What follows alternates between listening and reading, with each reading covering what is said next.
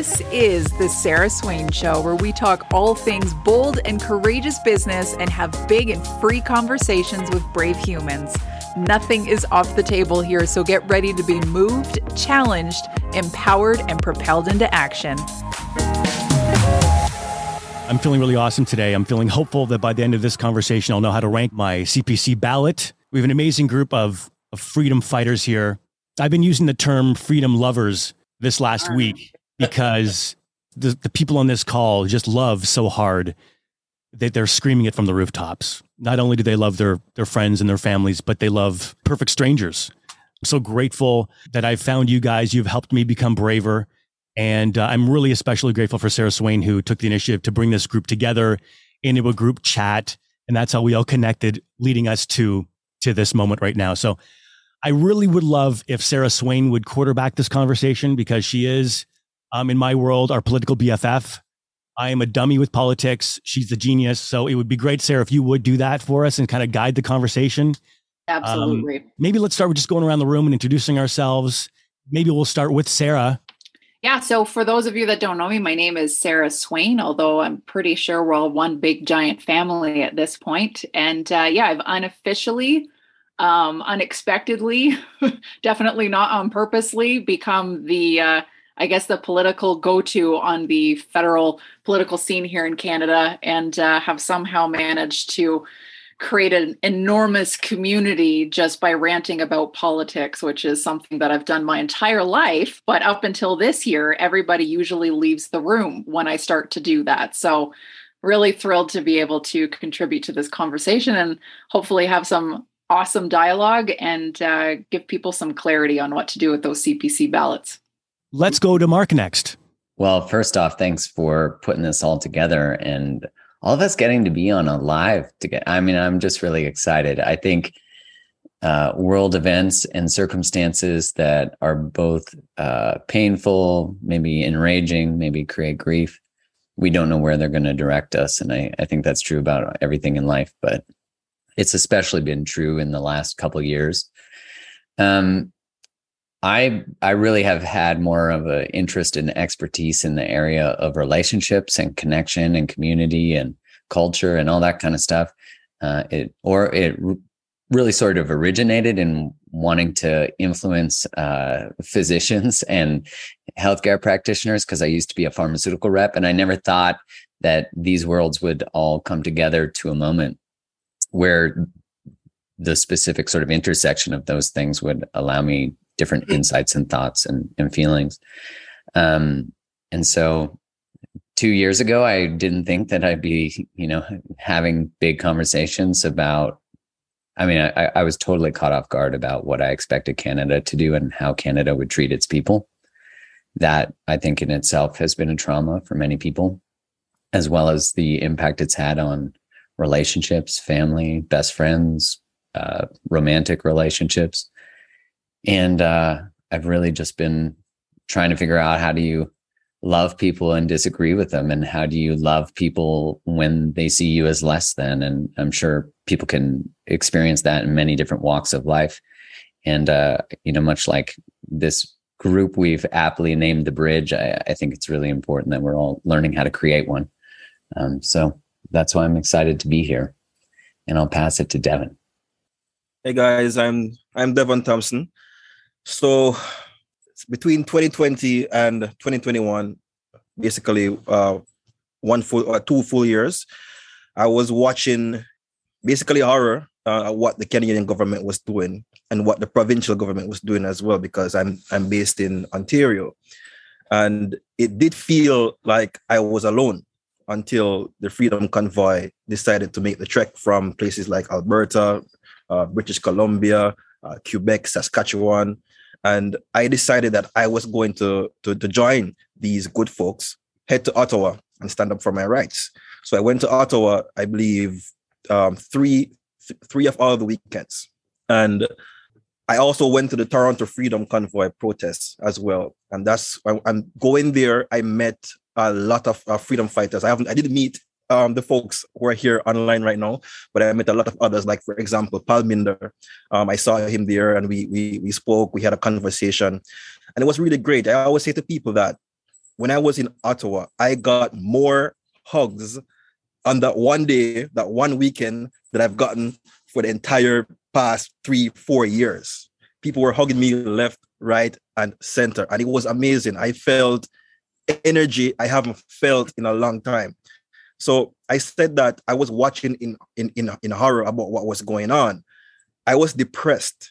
But the day I went to Freedom Convoy, I felt like I was 21 again, uh, raving at a party or at a concert, just having fun. That, that that's that's what it felt like. It felt like I was at a concert, right? So you know all the stuff that the media has been saying about the Freedom Convoy. Every we all we all everybody here knows that it's a lie, right? So for those who don't know me, uh, I, I, you could say that I kind of got um, catapulted um, to the front of this when somebody recorded me having a conversation with some some protesters at the Toronto Freedom Convoy protest, and where I asked the question, "Where were you?" And I asked the question, "Where were you when you know Doug Ford, Justin Trudeau um, were infringing on the, the the individual rights and freedoms of Canadians?" And the reason why I asked that question is because they were looking at, example, people of color and saying that you should not have protested with these people. So my question is, okay, so why didn't you protest with me? So you were missing the entire time. And if these people are the horrible, crazy, dangerous racists that you think they are, then why is it that the horrible, crazy, dangerous racists are the ones who stood up for us? It says something about more about you than it does about them. And that is my introduction. Thank you. Who's next, Sana? Do you want to go? Sure, I'll go. Hi, guys. I'm Sunit. I uh, I'm a mom. I'm a wife. I'm a mom of twin boys. Uh, I echo so many sentiments of what Mark said and what Devon said. I also used to work in the pharmaceutical industry for almost a decade.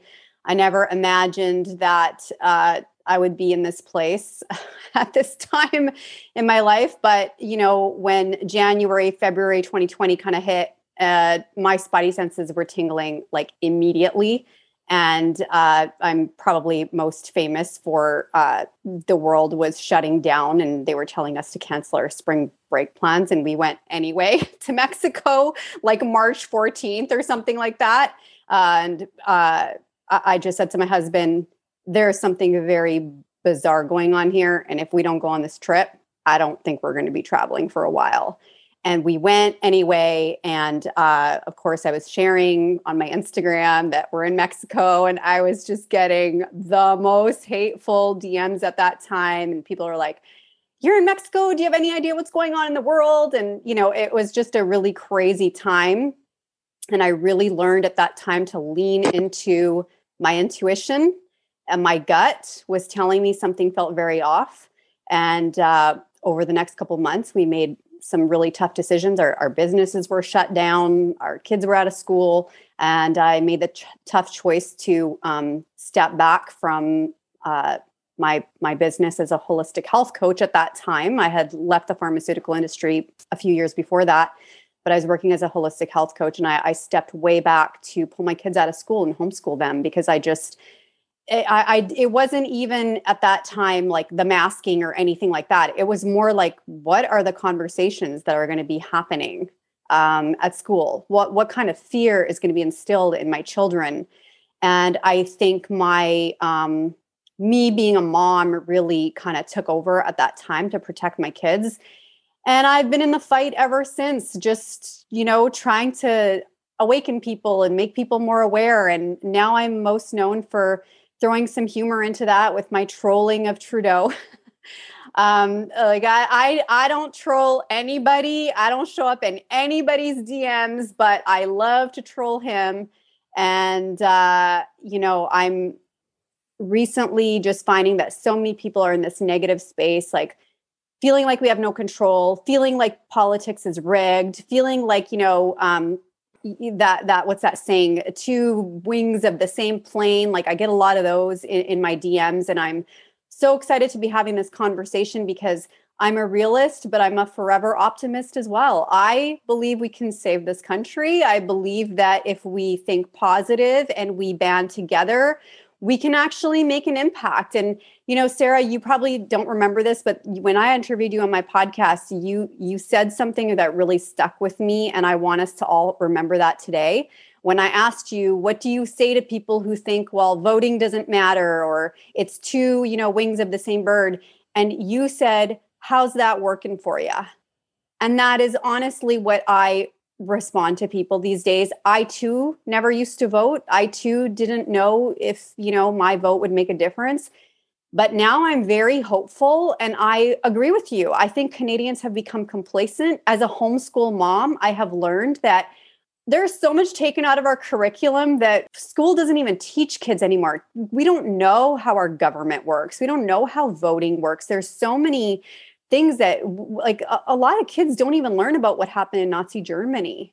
So I really um, see that there is a gap and there's a reason why people don't vote. People don't think that their vote makes a difference. So I'm just so blessed and so grateful to be here today. I'm actually really grateful for the last two years for bringing people like you into my life. I love you guys. I love the bridge. I'm so happy to be here and let's go. Let's get this conversation started. Andre. Uh, my name's Andre. Uh, I'm only on Instagram. I'm known as What the Fjall. I don't really know what I'm known for on Instagram, but um, you know the the story about how I came to this current situation is um, when it first hit, the propaganda was so strong. Um, when no one knew what the hell was going on, I literally took my family off grid for two weeks because the way that they were talking was like this might be the last two weeks I have with my family, right? And then everything was fine. And then similar to Sunit, just my spidey senses started going off. I was like, okay, what, what's going on here? What's happening? Then I started looking into things. Then I started questioning things. And as a just before they started shutting everything down, uh, I'm very much the type where if you tell me not to do something, I'm going to do it anyways. Um, and I literally went on a, I took off, I went to Alaska solo. I did a 10 day, no food, no shelter, challenged the shit out of my body. Um, slept in the rain, grizzly country, and I only ate what I caught. And it was a pure challenge for me because I was like, if life is going to go down a path where they could say and do what they want, I'm going to take, I'm going to take control of my life. And from the beginning, I was always against the the mandates and the control, but I wasn't as outspoken as I was today. And I get often when I get interviewed, I get asked this question like, "Why are you so outspoken? Why why don't you stop?" And similar to most of you, the the the freedom, uh, the the trucker convoy changed our lives, and oh, I got goosebumps right now. It was like the biggest movement in the world and the most beautiful thing we've ever experienced. And um, it was one of those things that um, really triggered me to make people aware of what's really going on. Because at first I saw everything was happening. I saw how the media was portraying things, and I'm like, fuck this shit. I'm gonna like, I'm gonna go out to Ottawa and I'm going to record everything myself. I recorded police officers. I went to business. Uh, anything that the media was saying, I actually went and I actually spoke with these people. And I basically prove to everyone that the media was full of shit. And I was just like, and that was literally the trigger where I was like, I'm turning, I, I officially turned off the news from that point on. I was like, it's done. They're obviously not looking out for us. They have their own agenda. Uh, the reason I keep going, uh, I don't mean to keep going. I don't know much how, how much time I have. Uh, my first video, um, this is going to be emotional for me.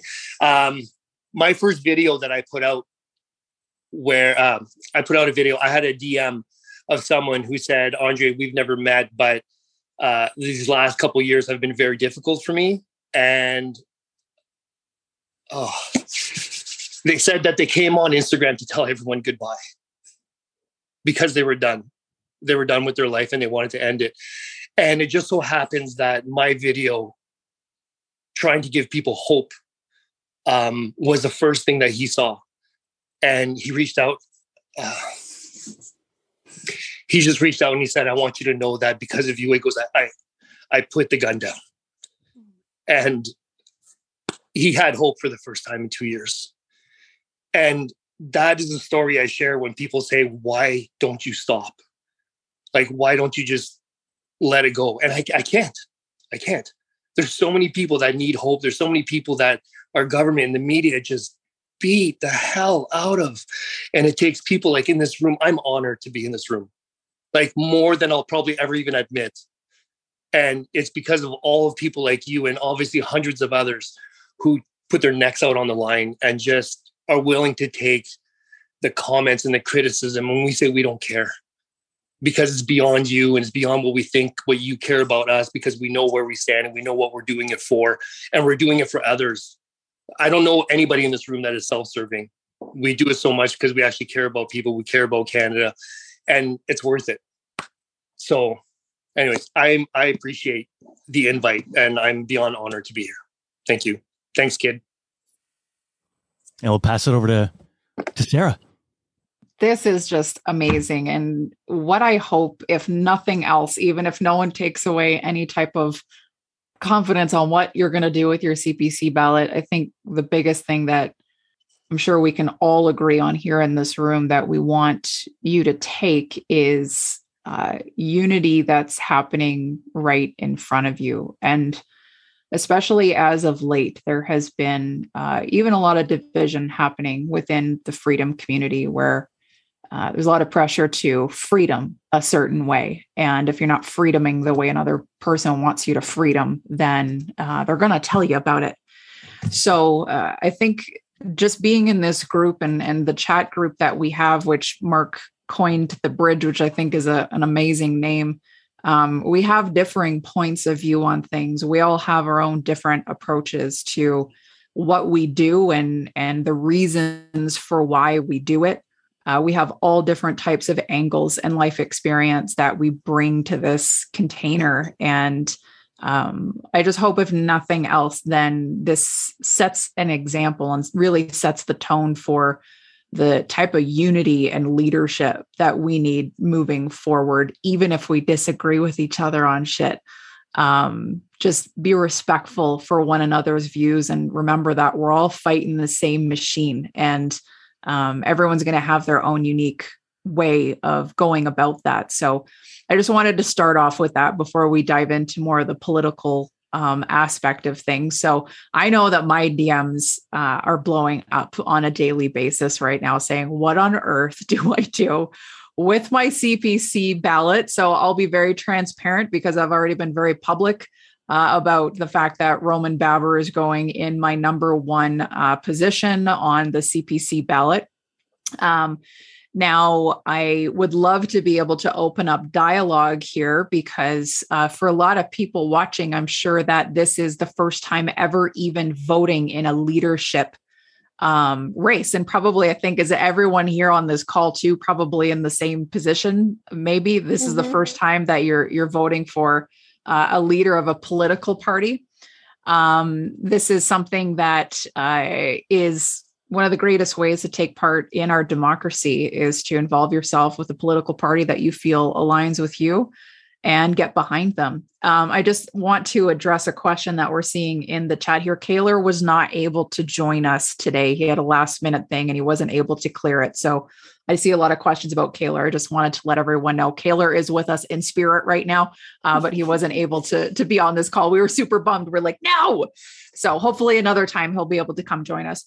Um, so I just love to kind of, I guess, just crack open some dialogue. Uh, first, do we have any Jean Charest supporters? Anyone putting Jean Charest on on your ballots? Is this a is this?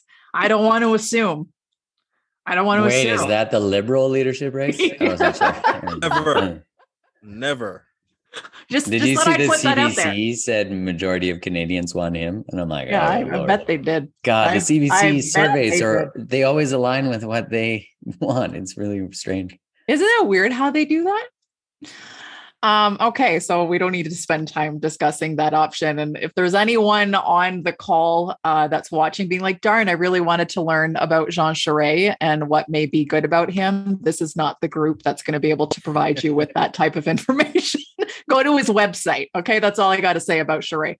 Uh, any Scott uh, Aitchison reporters here uh, or supporters here that is considering putting Scott on the ballot? Also, Nope. a no.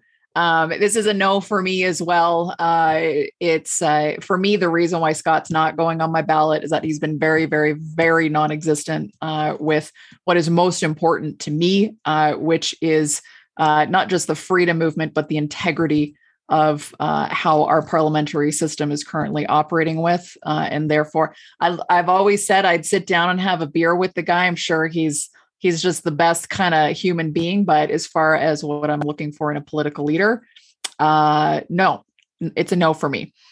Go ahead, Devon. Yeah, so with with Scott, the first time I I came across Scott was when he made a post about um, supply supply management, and that's with mm-hmm. the, the the milks for the farms. So I I started researching it, and I wanted to have a conversation with him about it because I also don't support supply management for the mm-hmm. simple fact that supply management is um, a, a, socialist program, right? It's it's something uh, similar to um, a, a, welfare program, right, or something similar to a, min- a minimum wage. So I don't support supply management. So when I when I came to that realization, I'm thinking, hey, you know, Scott might actually be, you know, somebody that's a, a good person to put on the ballot. But then the leadership debates happened, the first one, and I realized that he is opposed to the Freedom Convoy. He's opposed to what we were standing for because it seems as if he supported in some way or some manner the, the vaccine mandates. So he's probably one of those guys that stood with O'Toole. Mm-hmm. Yeah, so yeah. I just wanted to say that. Thank, thanks for that input. Um, let's move on to Leslyn Lewis. So Leslyn is someone who, uh, for the second consecutive leadership race, uh, has proven to be someone worth watching. Uh, is there anyone here not putting Leslyn on your ballot at all? No, we're good there. Everyone's putting Leslyn on the ballot at least somewhere. Um, question then, and, and whoever wants to jump in, um, please do. What is it about Leslyn um, that has you feeling confidence that if she were to win the leadership race, you would feel safe under her leadership. Whatever comes to mind, just jump in and start talking. I mean, she was one of the first at the actual Freedom Convoy. I remember recording live from there or, or stories, Instagram stories. Um, I've watched a lot of interviews with her and she's really balanced, has, it appears, has a lot of integrity. Um, she doesn't really kind of shit talk everybody else, you know, at least in my experience. Maybe I've missed something. Um, I really just like the way that she carries herself, much like Roman. I find he carries himself very similarly. Yeah. Love that. Who else? I think in some ways she could very easily be Justin's kryptonite. Right. There's a she to me, she seems like the polar opposite of him. Yeah. You know, and and I think being either in a debate or in any situation, I think um, I think Justin n- knows how to try to fight with Pierre, but I don't think that he would know how to fight with Leslie. Bingo. yeah, and I think that's where he's and I think that's what they're trying to do. They're trying to guide everyone to vote towards who he's prepared to fight for, fight with. Right? Wouldn't that be something watching Leslyn and Trudeau go toe to toe in a debate? I'd, I'd be embarrassed for Justin. I mean, I'm embarrassed for him uh, every day anyway, but that would yeah. be something pretty spectacular. Bad. Girls feel bad. I'm like, oh, this is like a constant state.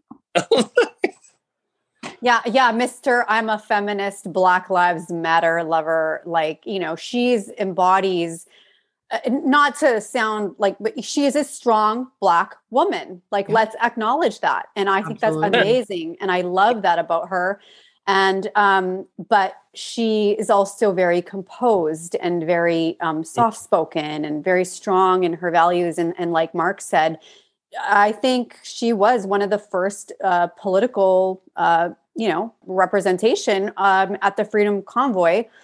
And she doesn't back down but she's very gentle. So i think she's an amazing candidate. And like andre said i, I would give anything to see her go toe to toe with Trudeau because I don't think he would even know what to do with her. Like he's just he would get COVID and run away. well, I always say, like, you know, like I always joke uh, sometimes I want to message him and be like, hey, if you're ever in my area, let's go for a coffee because I just feel like the guy is, uh, he's got a script. He's got a, you know, you can virtue signal all you want. You can say you're a fem, like, you know, pro. Uh, I remember when he got elected in 2016 or whatever year that was. And um, I think he, he, he brought in a large female uh, representation part of his cabinet. And he was asked by the media, why do you have so many females or why did you bring so many females in? I, I can't remember the exact situation, but he said, because it's 2016 and everybody's like, woo, right? Because he's just this like, uh, hey, I'm I'm the guy who like I'm pro and coming coming off the heels of a, a, era of Harper. All of a sudden, yes. he showed up. It was it was prime timing. Exactly, but it's and, like and that I, hair we and the hair and we've learned now you know over the last six years that he's a lot of this and not a lot of doing yep. and so um put your money where your mouth is i would love to see him in a head-to-head with leslyn i think i think that she's got a lot uh, to bring to the table yeah so i'm i'm coming from a slightly different perspective uh sunit i don't know if you're are you in ontario no i'm in i'm in vancouver just outside. Am I the only one here in Ontario? Uh, Andre's there. Uh, Andre's in Ontario. Okay. Andre's okay. So I'm coming from a from the perspective of, of someone that lives in Ontario. So Roman Baber was the one. So I don't want to jump the gun, but this is about Leslie and and, and Pierre as well. So Roman Baber was the, the the first one to stand up to say something, and he got you know punished for that. So I'm actually side eyeing all conservative politicians, including Leslie and Pierre. Because when this happened to Roman, they didn't say anything, right? They didn't say anything in defense of Roman or um or, or Belinda from the New Blue Party. So I'm side eyeing them. So I had I had a difficult time deciding between Pierre and Leslyn as number two and three. So I decided to to to to rank Leslyn number two because she seemed to be, um, in my opinion, a bit more genuine than Pierre. And she, she doesn't try to appeal to your, um, your, emotions. She appeals to your logic. For example, mm. let's say the abortion issue. When Leslyn speaks about abortion, she's not trying to hide her intentions and she's not trying to appeal to your emotions. She's saying, guys, I just want us to have a conversation about this.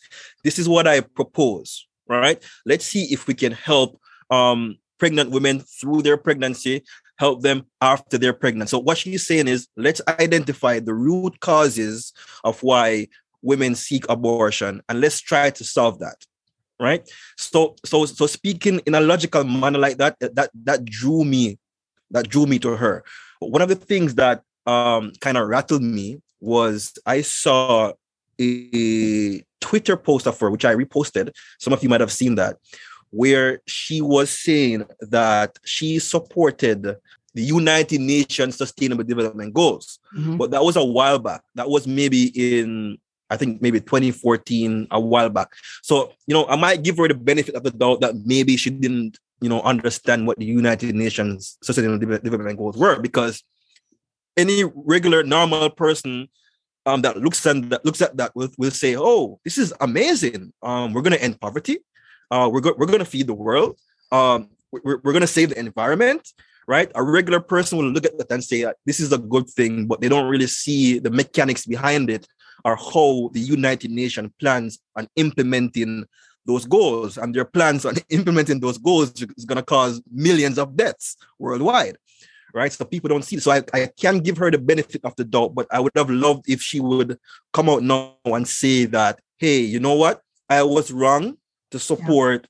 the United Nations Sustainable Development Goal, and I don't support it now. So I, I would really appreciate if she did that, right? Yeah. But yeah, so she's she's my number two, um, and I, I I ranked her as such. One of the things that um I would have loved as well is if she releases some of her Jamaicanness, you know.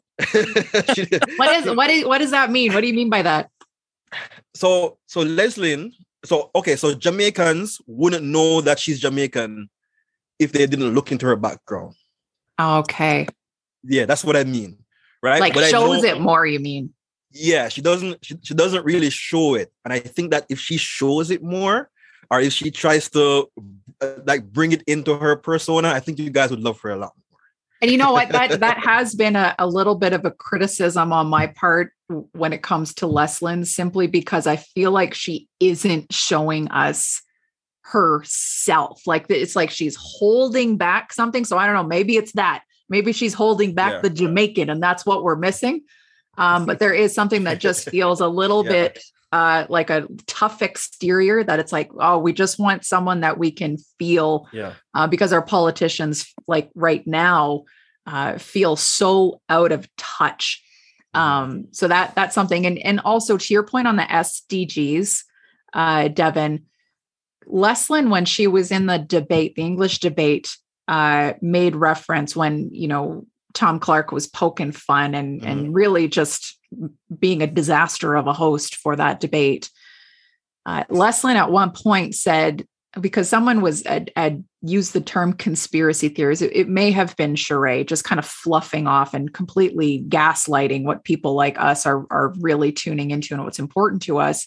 She says, but what some of them have come true. And that was what she said on stage at that debate. So, to your point about her former position on the SDGs, it, it also makes me wonder if Leslyn is someone who has gone on this similar journey of awakening to what on earth is actually happening. Because, to your point, when it comes to SDGs, even when it comes to the Great Reset itself, if you actually look at how it's presented, it is presented in such a way that the average person who doesn't understand what's happening behind the scenes here would be like, well, this is great. Why wouldn't we Yeah. want all of this for people? So um, I it would be interesting to know if she has taken a turn, but I do believe that based on the emails that she has been sending out over the last couple of weeks, if you guys are on her email list, I'm like, you are calling it out right now.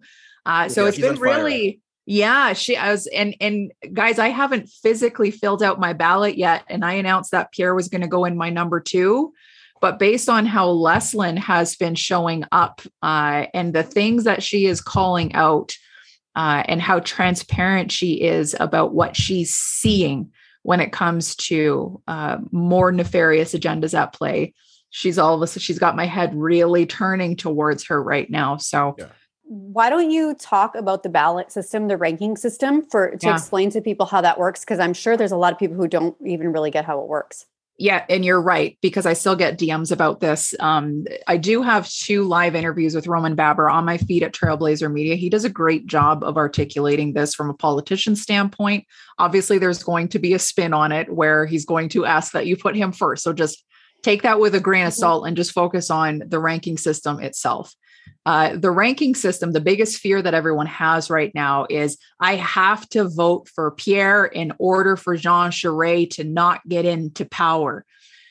You must know this is so important so that you are not voting out of obligation or, or just putting a vote behind Pierre because you're scared of Charest. You cannot split a vote on a ranked ballot system. The only way you can split a vote on a ranked ballot system is if you don't put anyone in your number two spot. So, for those of you, because the big thing right now, probably one of the most popular DMs I get is I want to vote for Roman Baber, but I'm scared to not vote for Pierre Poilievre. Now, hmm. I am saying this without uh, is I'm trying to be unbiased about this and just deliver uh, direct feedback on this specific question. Because I am honest, if you miss the beginning of the call, Roman Baber is going in my number one position. The, the thing that people are afraid of is that if they don't put Pierre number one, then all of a sudden Jean Charest is going to get all the votes. The way the ranked ballot, ballot system votes, if you were to put Roman Baber in your number one spot, he is trailing significantly in the polls right now. What these polls are and who's actually voting in them, I'm not sure. I don't really feel very uh, confident in the validity or integrity of these polls, but nonetheless, the way that it works is that if you have Roman Baber in your number one position, and Roman Baber ends up after the first ballot is cast, ends up in the last position, and he gets removed, then Pierre, if Pierre is your number two, all of a sudden goes to uh, your next ranked ballot. So your your vote for Pierre is not lost. The threat of Charest coming in is not an issue, so long as you put that second option on your ballot. So that's what's really, really important to remember. You do not have to put every candidate on your ballot. Only put the candidates on your ballot that you would be content with leading the Conservative Party of Canada. So if you only want uh, Roman and Pierre, and you're not a fan of Leslyn, Scott, or Charest, uh, then just put Roman and Pierre on your ballot. If you only, if you're like, I don't trust anybody but Roman Baber, then only put Roman Baber on your ballot.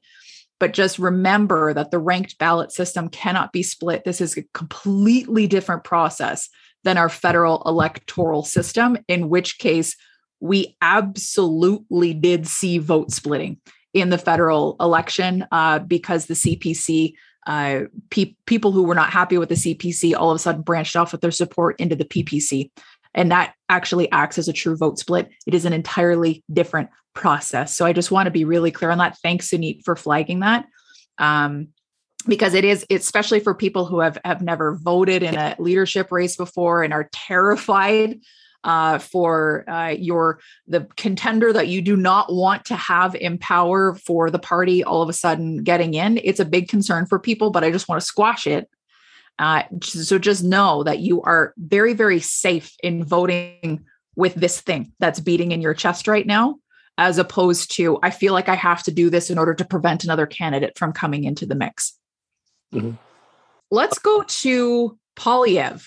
So again, I'll be super transparent here. Uh, Poilievre was my front runner when the CPC first launched uh, their campaign for a new leader after they voted O'Toole out in a secret ballot. Uh, Pierre was uh, on my on my radar as this is our guy. And uh, what struck me about Pierre initially uh, we know he's a pit bull in the House of Commons. It is insanely satisfying to watch him shred the left when he is, uh, you know, just delivering, let's call them facts when it comes to uh, the things that need to be said about what's happening in our policy uh, or concerns that he has with bills that the left may be trying to, to put forth. So uh, Pierre's a, a strong individual. He's bold. He's incredibly articulate. Uh, and I went to one of his rallies in Calgary. Uh, I believe he is a homegrown dude. Uh, he he's been in politics his entire life, uh, and I know that I'll probably get a lot of pushback here in the chat for saying this. I do not believe that Pierre is affiliated with the World Economic Forum in the way that people believe he is. Um, and that is something that I stand by pretty strongly, not to naively defend Pierre, but to simply call out the fact it does not make sense. So that's my position on Pierre. Now, before I explain why all of a sudden I started to kind of drift away from Pierre, um, let's open up the dialogue here. Is anyone here putting Pierre in their number one spot? I'm not sure. That's why I'm happy to be in this conversation because um Are you debating? I'm like 50-50 between Roman and Pierre. So that's why I'm, I'm just, I, I normally I just copy Sarah's homework. and now you're like, oh shit, she's doing something I didn't expect. But then she said Roman. I, I, went, what Roman? And then you guys also started chiming in the chat saying, yeah, Roman, Roman, Roman. I went, oh my god, I'm the one person who's not putting Roman first. Okay, I need to I need to figure out what's going on in your heads because I just see him as the most like how you just described him, powerful and quick witted and can just crush it in a, de- a debate. Um, that being said, I've interviewed Roman also, and I, I, I, Roman seems more genuine, and I like Roman better as a guy, but I just feel like Pierre will go in and do some damage if we just think the one mission is, and maybe I'm a little bit like focused on just the mission of get, uh, you know, just tackle Justin, get him out of there. Get him out. Um, maybe Pierre is not the best for like everything, but if his mission is just to get Justin out of there, people normally gravitate towards strength. Um, so I don't know. That's I don't know. Can I ask you a question? Because because I get this question often, where you know, people ask me where where I rank people, and and they'll say, well, uh, you know, I'm going for Pierre, and and I say, okay, so how come? They're like, well, to be honest, like my main focus right now is to get Justin out. They're like thinking, if no matter what, I have to get Justin out, I have to pick Pierre. And I say, okay, so why do you think Pierre? I say, because quite honestly, Justin has an approval rating of what eight. Like my 12 year old daughter could probably beat him.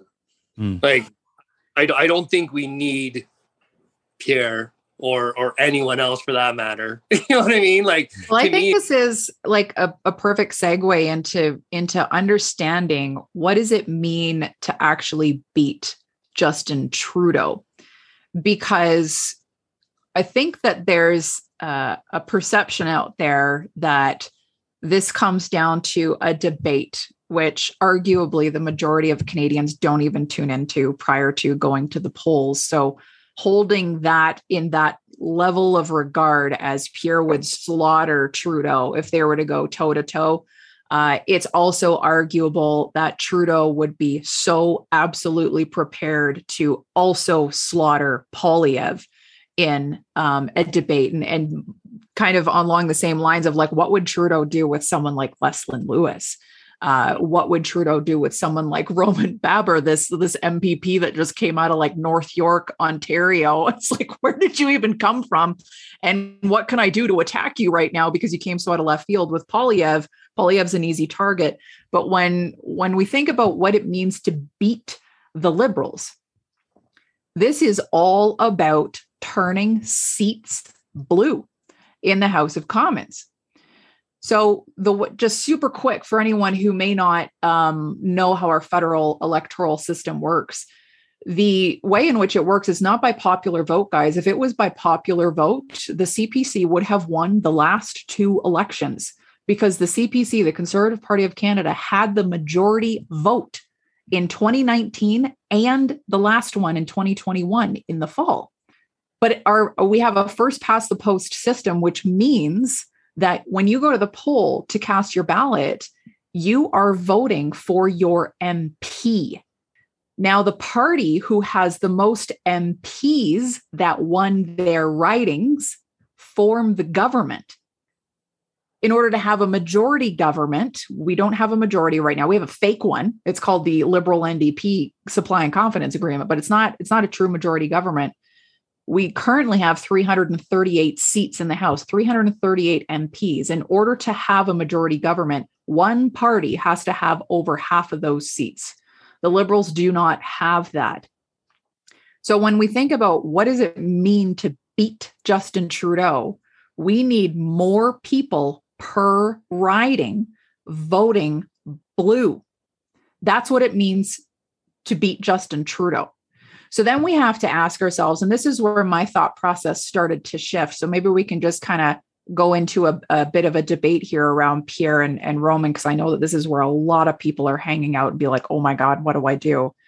My thought process started to going to who actually has a better chance at reaching the centrists and the left when it comes to flipping seats in the House of Commons from either red or orange over into a blue seat. And my original definition of Pierre being strong, this was a word that I used to, to, to describe Pierre. What is the actual definition of strength, though, that we need? And this is where I started to think differently about Poilievre. It's unfortunate because Poilievre is despised by the left. He has already made a name for himself publicly. There are already activist groups, loud and proud, all over Canada that are actively working to dismantle Pierre Poilievre, and the guy isn't even in power yet. So, for me, when it comes to who can actually beat Justin Trudeau, who is going to be the most successful at winning over the public, the, uh, the average Canadian citizen uh, especially the Canadian citizen who has never even bothered going to the poll because they think all politicians politicians are corrupt and slimy. Is Poilievre the guy to change their mind on that? I don't know. I don't feel good about that though. Whereas Baber, and, and similar to what you were saying, kid, the demeanor of Baber, uh, the gentleness, the integrity he holds, the honesty. The guy couldn't lie if he held a gun to his head, I don't think. Um, that to me, as far as what the public would need to see from the Conservative Party in order to all of a sudden vote for them for the first time, I feel like Baber fits that bill. Devon, you got your hand up. Go ahead. So you mentioned um, something just now in, in regards to um, you know the media, the left hating Pierre. So I think if Pierre is able to to traverse those hilly terrains, I think he can. He has the ability to beat Justin Trudeau. I think I personally think that Pierre can beat Justin Trudeau. He just needs to to to learn how to properly navigate yes. what's going on. But here, but here's here's the thing, and I'm gonna get a lot of people upset right now because, as many of you here know, I'm not a conservative, and I'm also not liberal. I consider myself a libertarian. All right, so I don't subscribe necessarily to political parties. I just go wherever I think um, is best for me. And at this at, at, this time, it's not that I'm going towards the Conservative Party. I'm really going towards Roman because I wouldn't have joined the Conservative Party if it was for Roman. Yeah. The thing about Pierre is this: conservative supporters are too loyal. I fear that should Pierre win and become the prime minister, conservatives are going to relax. They're going to they're, they're going to drop their guards, yep. right? There is a 50-50 chance that Pierre is not on our side. Yep. right? There's a 50-50 chance. And this is why I, I ranked him three because that, that that was too high of a margin. And the reason why I say it is a 50-50 chance is this. Number one, a gentleman, I can't recall who it was, asked Pierre a question about the United Nations Sustainable Development. Yes, I watched that, that video. On. Yeah, right. And Pierre pretended as uh, you know what? I'm not gonna say pretend. Maybe he forgot. It's, I'm gonna give him the benefit of the doubt. He said, "I didn't. Re- I haven't read them." Yeah. That was his response. Yeah, and he voted for him. So it it seems as if he didn't know. And at, at the time, Pierre was my number two at that yeah. time, right? So when I saw that video, I'm like, there's no way in hell I'm gonna put him as number two if he can't um, answer the question about why he supported the United Nations Sustainable Development Goals or or or, or what it is. And the other thing is this. Um, Pierre has too many establishment conservatives behind him. Yeah. And these establishment conservatives are members, are, well, I wouldn't say youth leaders because I think right now they only have two youth leaders, and one of them was uh, behind Patrick Brown. But yeah, they have too many WEF, World Economic Forum supporters um, yes. behind him, right? And then when that Stephen haven't Harper, denounced that haven't denounced it. Yes. Yeah. And then when Stephen Harper now came out, Stephen Harper, the biggest conservative WEF supporter, and I know conservatives, probably the hardcore conservatives, probably don't, don't like this, but he this guy is not somebody to be trusted. No. And for, for him and all of these other um, politicians to be standing up behind Pierre, it, it raises my eyebrow. So the question I have to ask is, is Pierre playing on our feelings, on our emotions. He knows that we're pissed. He knows that we're angry. Yeah. So he's gonna so, so so he as a politician, he's a really great politician. And that's not a compliment. That's not a compliment. Being yeah. a great politician is not a compliment, right? He's too good of a politician because this guy, when he speaks, he's able to capture your attention. It's, it's, it's almost as if he's the best at what he was trained trained to do. Mm-hmm. Right. So I so I I am wary of that and and, and I fear that Pierre is a tool um of, of of the of the oligarchy. Right. The oligarchy says that, hey, you know what? We have control of the Liberal Party. We have con- control of the Conservatives. We have control of the NDP. Right. Of course, we know they control Jean Charest. Yeah. They control Patrick Brown. Right what evidence do we have that they don't potentially have some control over Pierre? Yeah. And that's my concern. Do you guys mind if I jump in on this? Yeah, go ahead and then and then Mark, you can jump in. Okay. Uh, so so similar to that, I had um, my true reason why for me uh, not talk about Roman, but I mean why, why Pierre was no longer my first because there was a time where he was my first. Uh, was you know everyone always says we need change, we need change, and I think people are just fed up with. Well, they just don't trust politics. They don't just trust politicians, and similar to what Devon said, he's just, he's the true epitome of a textbook politician, and I think when you are that way, we're used to it, and what it comes down to is that we just know that we just don't believe you. Yeah, and any feeling.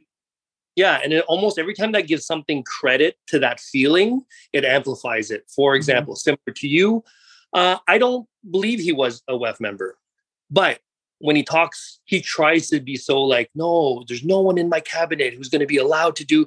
But you have high-ranking people who are either running your campaign or promoting, yeah. supporting you, and you're okay with it, and yet it's not being denounced could be a problem, right? And then you add on top of that that yes, he's outspoken, great, but when you look at people like Leslyn and Roman, who from the beginning they were just like, they don't care what your choices are; they're just against the mandates, right? And they've been hard and true, and it, didn't seem like they came out out of convenience. It wasn't. It never seemed like a political move. It just really seemed like I'm pouring my heart out, and I don't care if I get kicked out of my party. Yeah, this is what's right. And I think similar to what you said, where when you look at Roman, there's no one who's going to think Roman is full of shit. Like he he does miss that political pizzazz. He doesn't have he doesn't have charisma. Like let's just say it. Yeah, no, a little and, flat. he would really do that, and I think that's the beauty of Roman because he's like he knows where he is. He knows, but to me, I think where you look at what people join politics for, which is to be a civil servant. It's to, mm-hmm. to, to for the people, by the people. And it's like, to me, Roman is that. He is truly there for what is right, to fight with what's wrong. And it's not about, uh, like, he was willing to get fired. Like, he was just like, I, this is what matters, right? So, to me, I think when we really want change, why do we go for the same? Yeah. Yeah. You're like, if we want change, let's go for change. Let's go for someone who, when you really look at them, you're like, if he says something, I know he actually means it. Right. And if he says he doesn't know something, it's because he doesn't fucking know it. Yep. Yeah. Right? And, yes. And it's not it's not a bullshit thing. It's not like you're never gonna feel like he's bullshitting you. And I think people are just tired. People are just tired of feeling that we just know that you're gonna if you're a politician, we just know that you're gonna be fucking lied to all the and time. This this is this is I think a key deciding factor. Like put everything else aside. Like put the Great Reset aside. Put the the freedom stuff aside. Put the vaccine stuff aside. People are sick of politics, and mm-hmm. Unfortunately, Pierre is the poster child for politics. So to your point, Andre, and I agree with you in, in that regard. Pierre is more of the exact same system that we are trying to overturn when we think about creating something new and setting a new standard for what we expect to see in our politicians, the behavior that we expect to see in the House of Commons, um, the level of respect that we expect our politicians to be able to operate with, the the pissing match that uh, Poilievre and Patrick Brown got into right out of the gates was incredibly off putting for me um, because I, I don't believe that that is necessary in order to be able to advance oneself by pushing someone else down. Um, so that was something that stood out to me too. Mark, I want to get back to you though. You had uh, your little Zoom hand up earlier. My little Zoom hand. I know. Um, Your little tiny Zoom. It's like little tiny Zoom hand. Um, I mean, first, I want to preface too much like Devon. I'm I've never been conservative in from a political sense or even an ideological sense generally. I grew up in Alberta, which that was very different than, you know, most of the people I knew, their families worked in oil and gas, they work in oil and gas. Then I moved to Vancouver and there's not even a conservative arm there. you just fall off the cliff into the ocean and and probably get sent back to Alberta or Saskatchewan. Um, so I I'm very much more like about being able to actually explore what's best for humanity, what's best for people. You know, I I think when people talk about it, I'm sort of like from a policy perspective liberal and from a fiscally conservative sometimes. Um, I want programs that help support people. And I also know that you have to pay for them somehow. So, how do we do both of those things? How do we have rational conversations?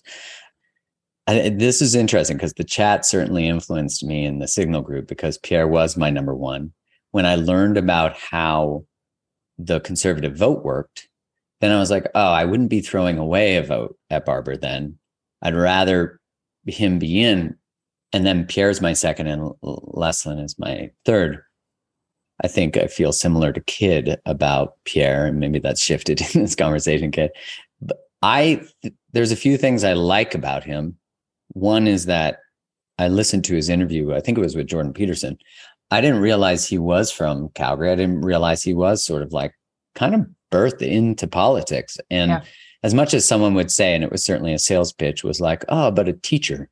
I think about a teacher. Wouldn't that be a better prime minister? I probably would have said yes before that teacher became the prime minister. And he has a shady past as a teacher, being out of integrity, but that's not allowed to get on the news.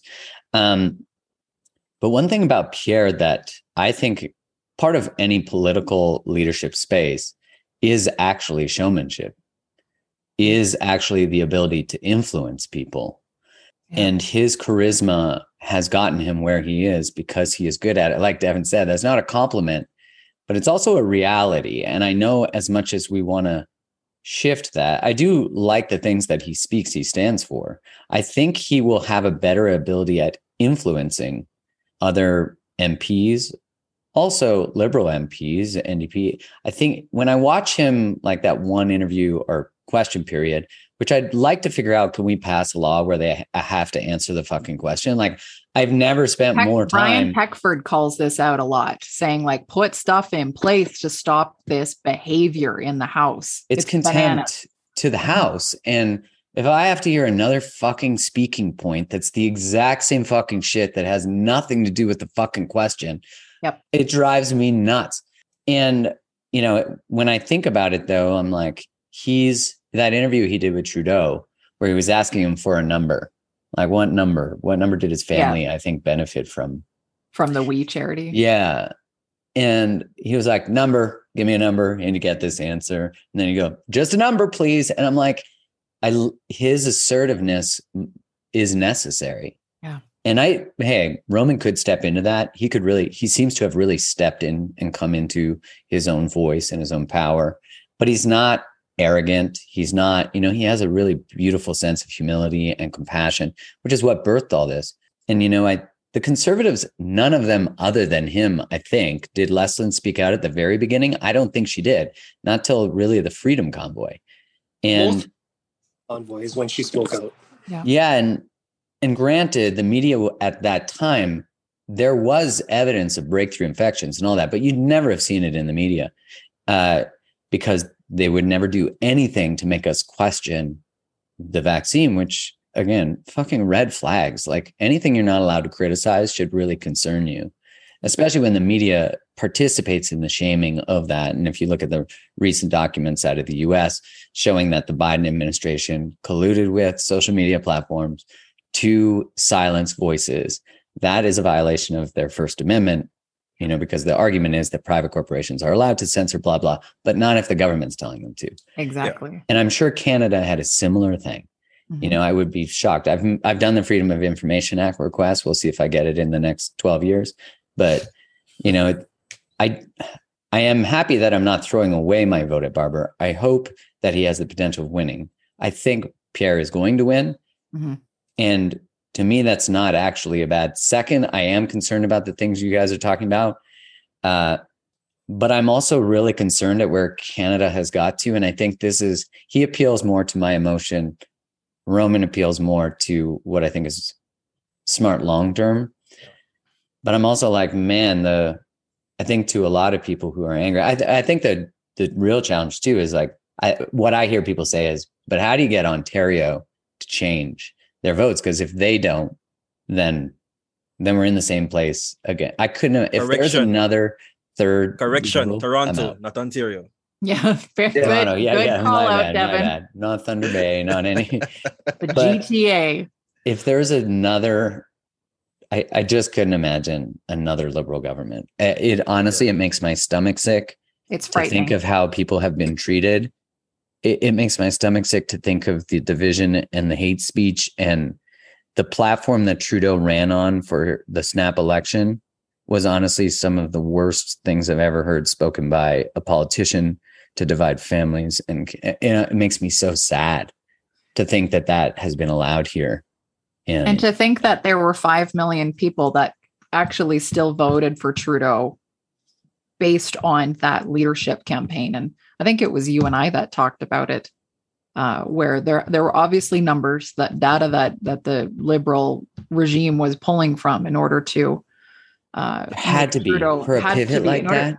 To know that, that pivot was so lead, big, lead with literal I, division and hate, and and that they would still actually be able to win. That they might win a majority. Yeah. I want to I want to come to Pierre's defense for a minute. So so not because I said that I put I, am putting Pierre as number three um, means that I'm completely against the guy. As I said, it's it's 50-50. I want to come to his defense. It's based on something that I see in the in the, in the comments. And um, Sarah, you mentioned one before. So number one, Pierre isn't a part of the World Economic Forum. I know that, right? So the concern is that the people who are backing him are and may have some kind of influence over him. That's number one. Yep. Number two, Pierre doesn't support central banking digital currency. So I see the I see the comments. So that's not what he supports. He supports digital currency. I do as well, but just not central banking digital currency. They're different things. Yes, so cryptocurrency like like like Bitcoin or Ethereum, you know, decentralized cryptocurrency, these things are good. And the reason why they're good is because we have full control over them. The government has no regulated. control over it. Right. So there's a difference between them. So I had to come to Pierre's defense with that. So me personally, I agree with 95% of everything that Pierre says. Mm-hmm. And that's just the truth.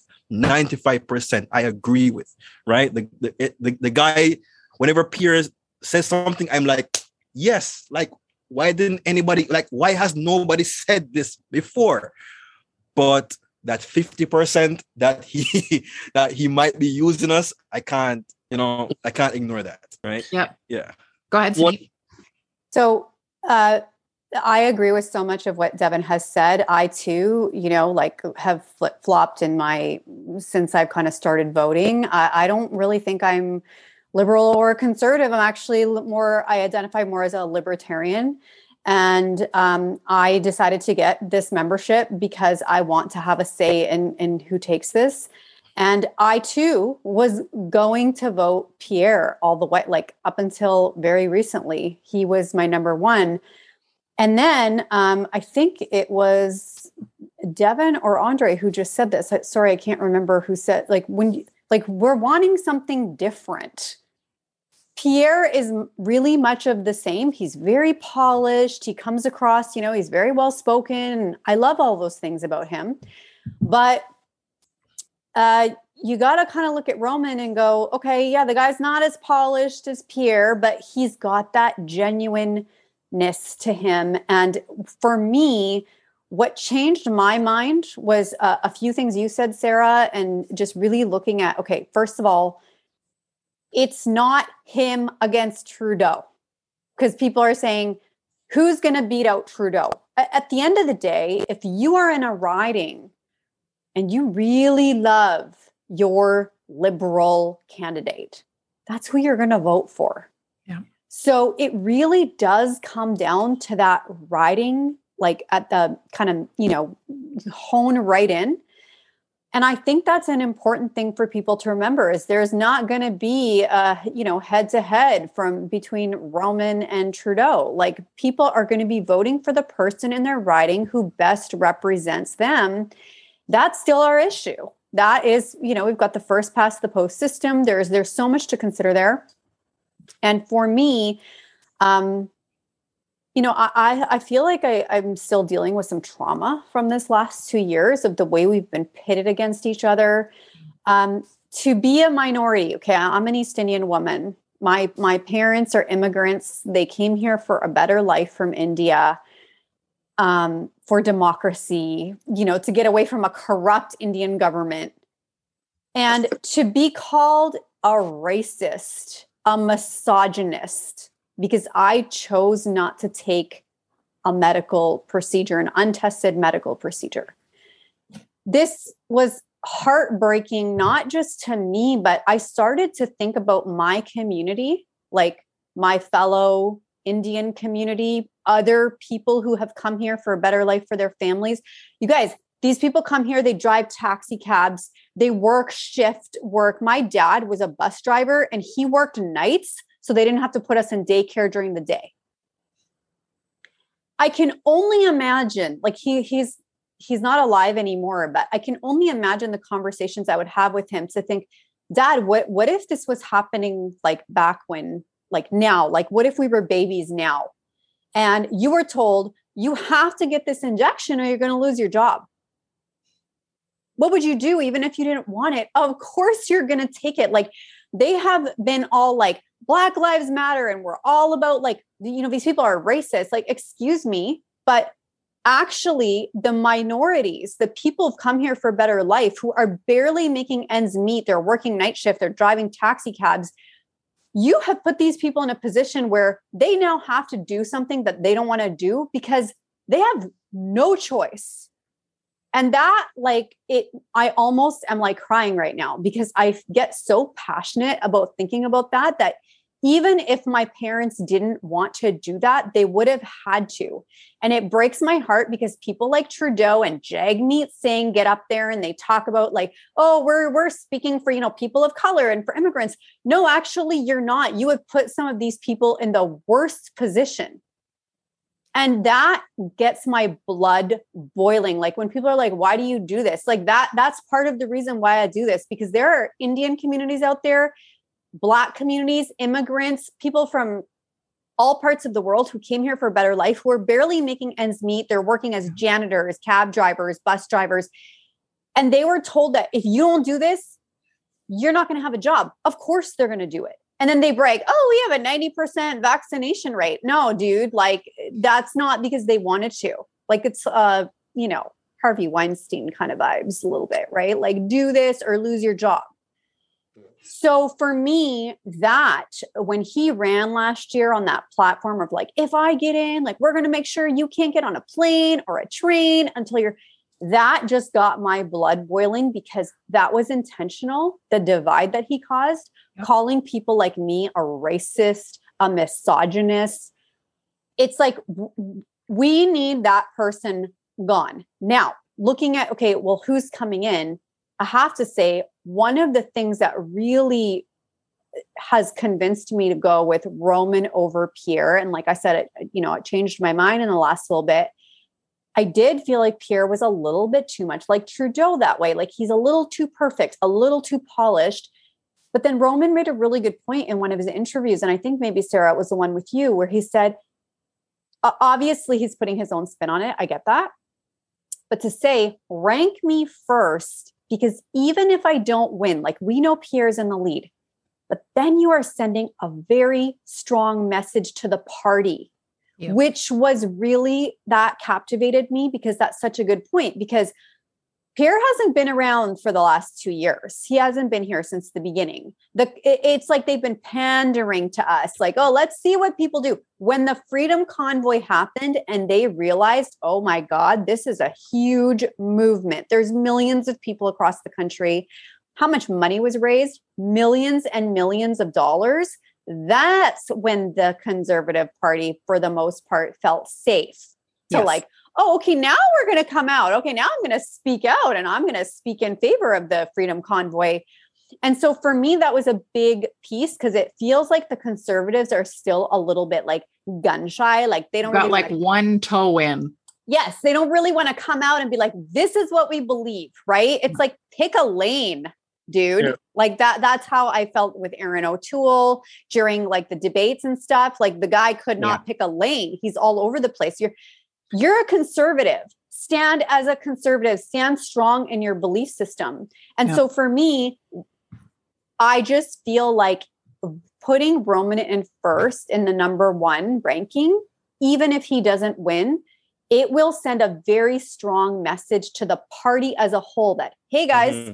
we a lot of us value freedom. We we we want the ArriveCAN scrapped. We want the mandate scrapped. We don't ever want to go through this again. And there's a whole bunch of us that are watching you now. So even if Pierre wins, I I, I feel like if we send a strong message by putting Roman in the number one spot and he kind of like sneaks up as being like a close second. Yep. I mean, God, I would love it if he just surprised the shit out of everybody and take took first, right? But let's say he doesn't at least when you see how many people put him in first place, even if Pierre wins, I think it will send a strong message to Pierre and the whole party as a whole. Uh, there's yeah. a lot of people who value freedom and we're watching you. And if and they want to stop losing support to the PPC, then they yes. need to get their yes. shit together. Exactly. Yes. I was going to mention that too. yeah. hundred percent. That's yes. so that, yeah. that, that's, that's my train of thought. That's how I got to this place. It's like, even just at the very least, sending a very strong message to the party um, I don't care who's controlling Pierre, you know, whatever. I don't, I also, like Sarah, like you said, like, I don't believe he's part of the WEF, but yeah, there's some kind of cra- uh, shadiness there. Certainly not burning it down the way that no, we want him to. Exactly. Though. But yeah. it's like, yeah. but if you know, like to you, to what I spoke about before, Sarah, like to that point of like, oh, you know, how's that working for you? guys we we live in a country that's like apologizes for everything i had somebody in my dms the other day be like oh, you know, Roman doesn't do this for me and I'm going to vote for Pierre. Sorry. And I responded, why are you apologizing? Why are you apologizing? And she was like, I guess I'm just too Canadian. And it's so true. It's like, fuck, we are just so complacent. We apologize for everything. We can't stand strong in anything. It's okay to have an opinion and be strong. And I think the conservative party is a perfect example of that. It's like they're like kind of like, oh, we don't want to like, you know, we don't want to piss off her. It's like stand for something. So stand sending them a very strong message that your uh you know whatever constituents we value freedom. That's what yeah. we want to see from you guys. And now we're watching you. We were a little complacent for a little too long. Like that's how Trudeau the weasel got in there, right?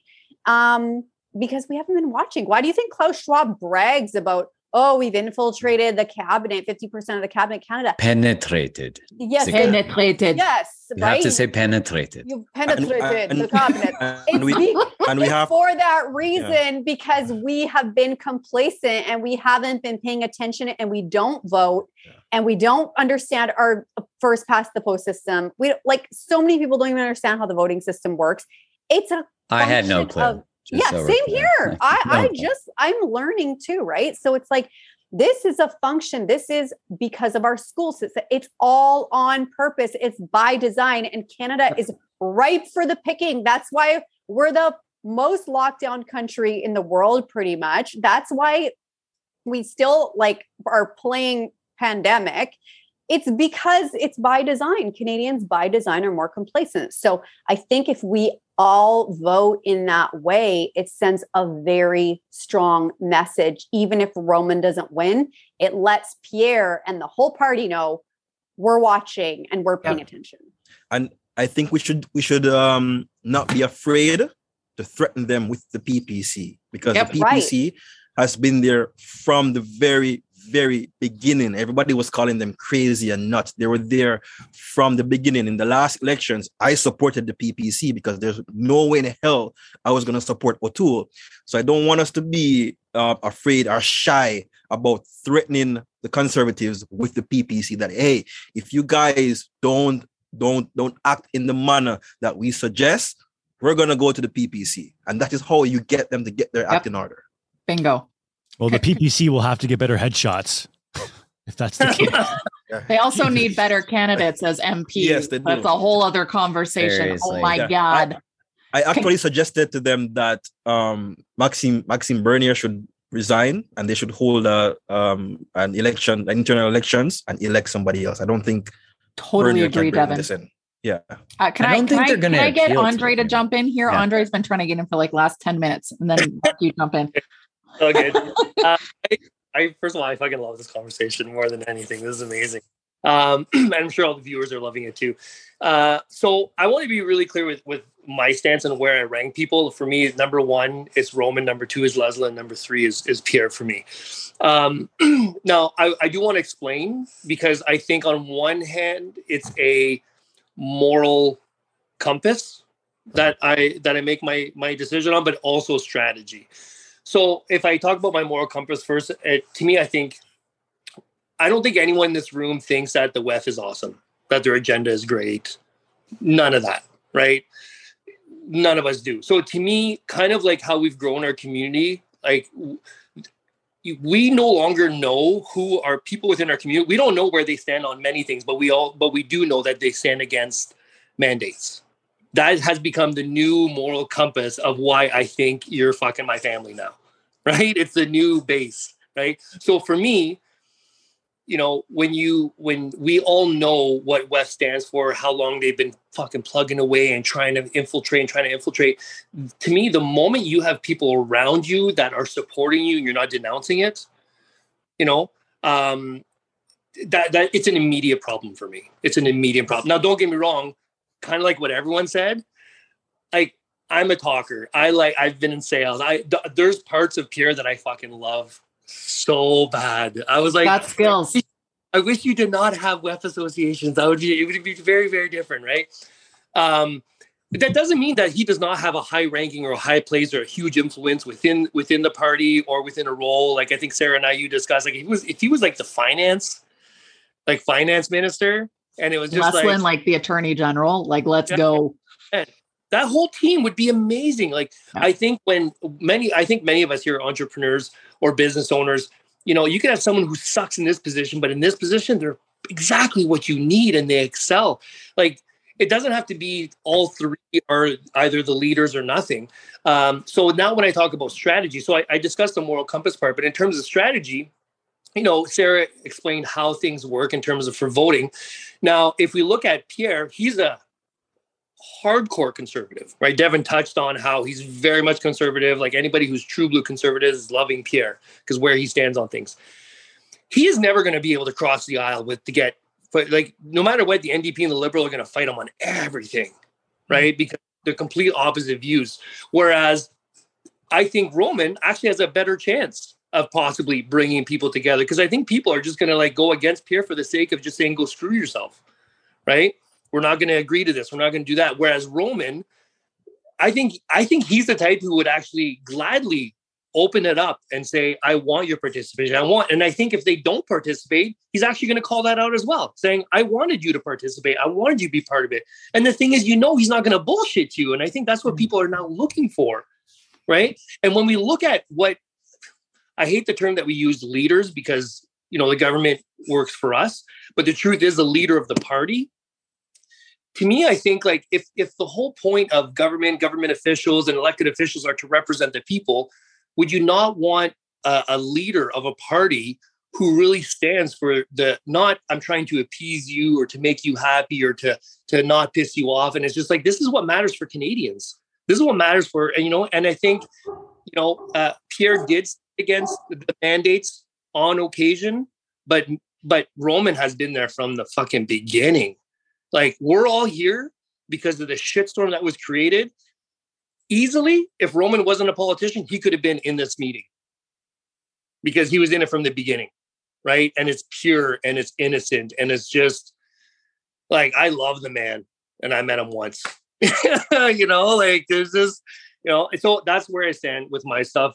To me, it might not seem complicated or it might seem like I'm oversimplifying it, but um, it's just to me there's a moral compass aspect and there's also strategy aspect. And i think people have to also take away from like you know just because you're the prime minister does not mean that you become a dictator and tell everybody what to do. Like there's a party you have a team you have a group of people around. So it's who whoever is elected surrounds themselves with. And i would hope that whoever out of the three because you know i posted something the other day i'm like shout out who? I don't even know how he's even going to be in there you know? Um, i would hope that the three whoever wins surrounds themselves with the other two in a major influence because you will get everybody. You will get everybody. And that's how you're going to beat everything, you know? I love that. And I totally agree. I think that in if if any one of my top three, which are are Baber, uh, Poilievre and Lewis were to get in, I'm behind them with every fiber of my being. Mm. Um, so this isn't if all of a sudden one of them, it's not the one that I had in my first rank gets in, I'm I'm out. Like it, it's like, all right, this is who the party voted for. Um, let's get behind them and, and do the best we can. And we make our decision the next time the federal election is called. If if the CPC is uh, in line with the direction that we hope they're going, then great. If not, then just as devon said, we are all right, guys. I guess I guess we're going uh, maybe a little more purpley than we are blue these days. So we still have options. Um, Mark, did you want to say something? I cut you off earlier when I was getting Andre in there. Nah, I don't. I don't remember what it was about. It's all done. Are we on Roman now? I think we've kind of been half on Roman, half on uh, on Poilievre oh. this whole time. But uh, do we have any concerns about Roman? How about we take that angle? Because I think it's quite obvious that Roman's got a lot of support here. Are there things that were like, yes, but also I'm worried about this? I just don't know if he's ready for that national stage. That's the thing. Is like, does he have the kahunas? You know, like does yeah. he have the? Um, and he might presence. Yeah, like I think Leslyn has more of that. So, I think she yeah. does. I agree with Mark, but um, you know, one thing that I have to say is I think it was uh, actually maybe it was a conversation with you, Sarah, or maybe it because have you had two conversations with him now? Yeah. Okay, there was his first conversation with you. You asked him that. What do you say to people who say that you're not as much of a bulldog or, you know, like you're not ready for the world stage? And actually real I can't remember exactly what he said, but he didn't cower in his response to you. He's he said this is me. Like take it or leave it kind of thing. And I actually really um that actually really got me thinking like hey, okay, this guy's like owning. He understands that he's not a bulldog. He's not a perfectly polished Pierre Poilievre. But he, you know, he, he doesn't have that same charisma, or maybe he doesn't have the capacity to own the stage. But in that moment, when you asked him that question, I really respected the way he responded. Like he was kind of like, this is how I am. This is how I approach stuff. And take me or leave me. So it could be something that becomes uh, cultivated with him within him. And you know hey maybe he needs like a coaching team or something right? Like a like somebody to help him be a little bit more assertive and maybe you know polish him up a little bit. Like uh, yep. I, I look at it that way like a more hopeful like there's possibility for for some you know change and and coaching and um but yeah I, just to, to respond to mark's question i had the same concern but i was very impressed with how he kind of really owned just who he is too can I can I add to that? Because I, I completely agree. It's like on one hand, when you like when Mark said, you know, he doesn't know if he's ready for the he doesn't know if he's ready for the big stage. And there's part of my brain that was like, I agree. And then when I when I listen to when I listen to you, I also agree because one of the things that I love about him, and I kind of talked about it before, why I do think he's great, is that he's just brutally honest right? Like brutally honest. yeah, but if we go, if we look on the U.S. side, okay, so I'm going to do like a little U.S. analogy. Trump was brutally honest. Everyone hated the way he delivered it, right? But can you imagine if a Canadian leader was brutally honest but not a dick, right? Who was just is like that not what we want? This is you know this this yeah. is this is what I think. This is what I don't like. This is what this country's doing. This is what we want to do. This you know and who cares if some jackass from a leader from another country tries to like be all whatever, he's going to look like a dick because Roman's just going to respond in a very mature, straightforward, brutally honest response. And you're automatically going to think, I like this guy. That yeah. other guy's an asshole. he might make he might make Canada's nervous system regulated again. He is pretty calm in that sense, you know, because we've been kind sure. of just bring us down a few levels. Right. He's like, like hey, everybody.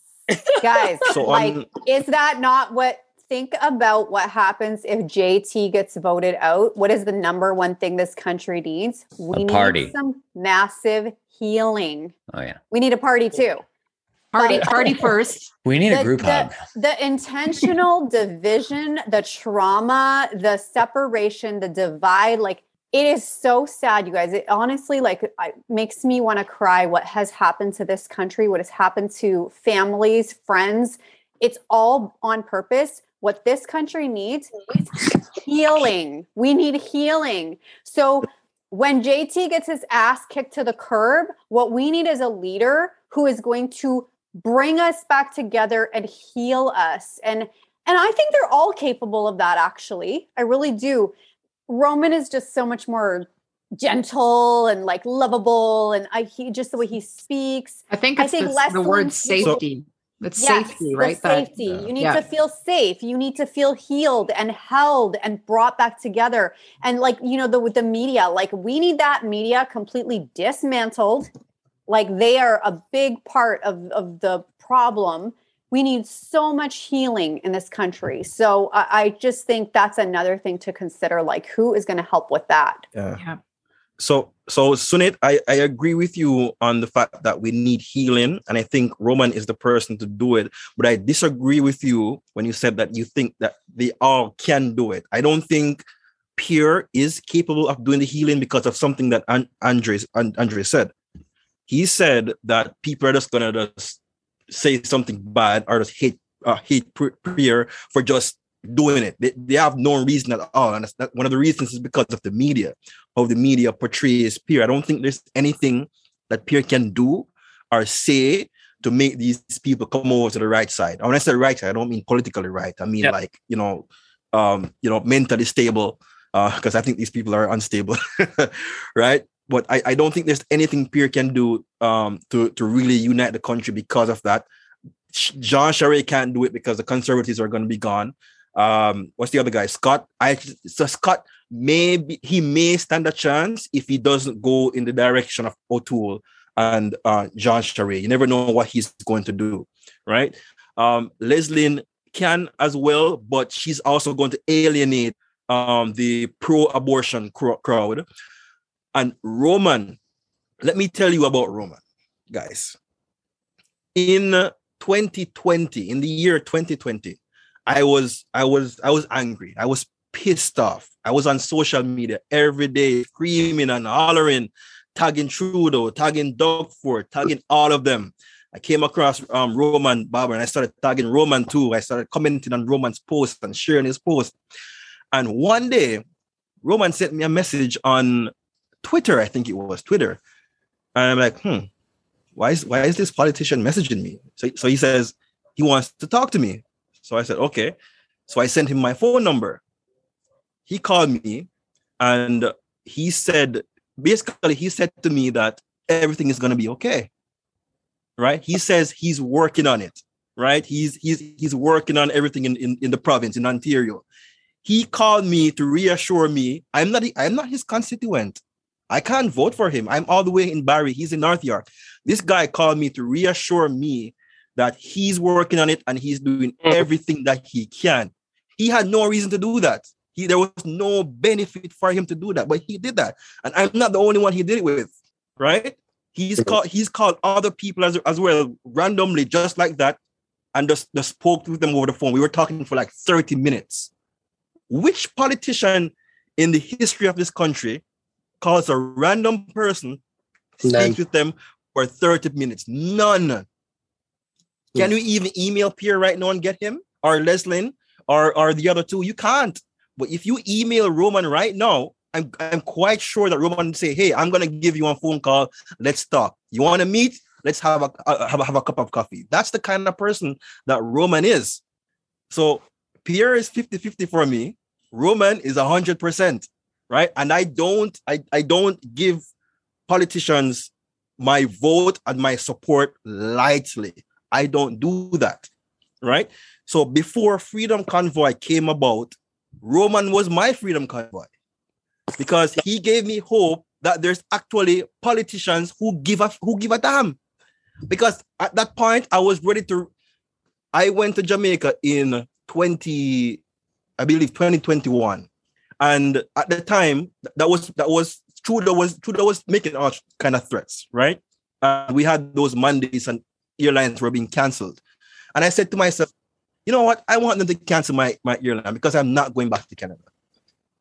And do you know why I came? I, I only came back to Canada because of my wife and my two sons. If I was single and I didn't have kids and I wasn't married, I would be in Jamaica right now. I would not have come back because I felt as if the government engaged in activity that has that's harmed me mentally and emotionally. I was in a bad mental place, right? And Andre mentioned as well that people have messaged him who are also in a bad mental state. People have messaged me and said that the only reason why they haven't committed suicide was because a bunch of trucks showed up in Ottawa. Mm-hmm.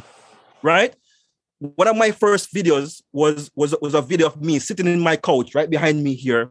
And I was asking the question, what is wrong with you people? Why are you why are you wishing for, for people to die?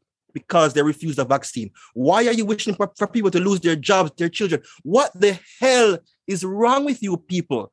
right? And I did a video asking that question. And in that video, I said, because of everything that's going on, you know what? I am going to take up myself. And tomorrow morning, this was the day before Freedom Convoy. I said, tomorrow morning, I'm driving to, to Ottawa and I'm standing up for my rights, right? And that's how I, I I started putting out videos and I started sharing everything with everybody else.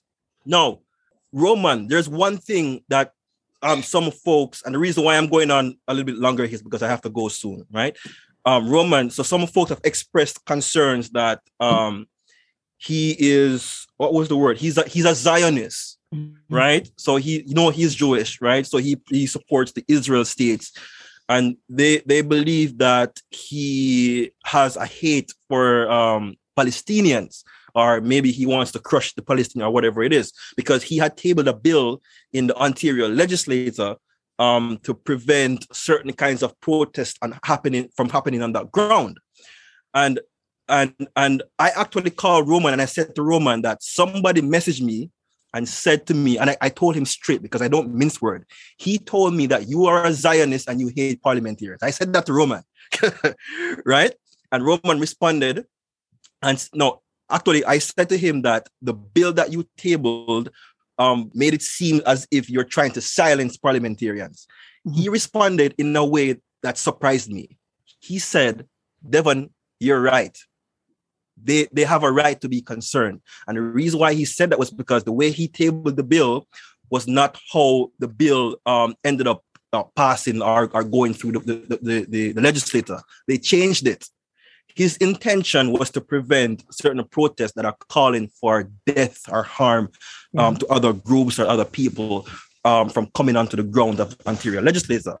So that's that's one of the things that that kind of um, allowed me to gain more respect for him because he owned up to the fact that he tabled a bill which which which was manipulated by others in the in in in the legislature.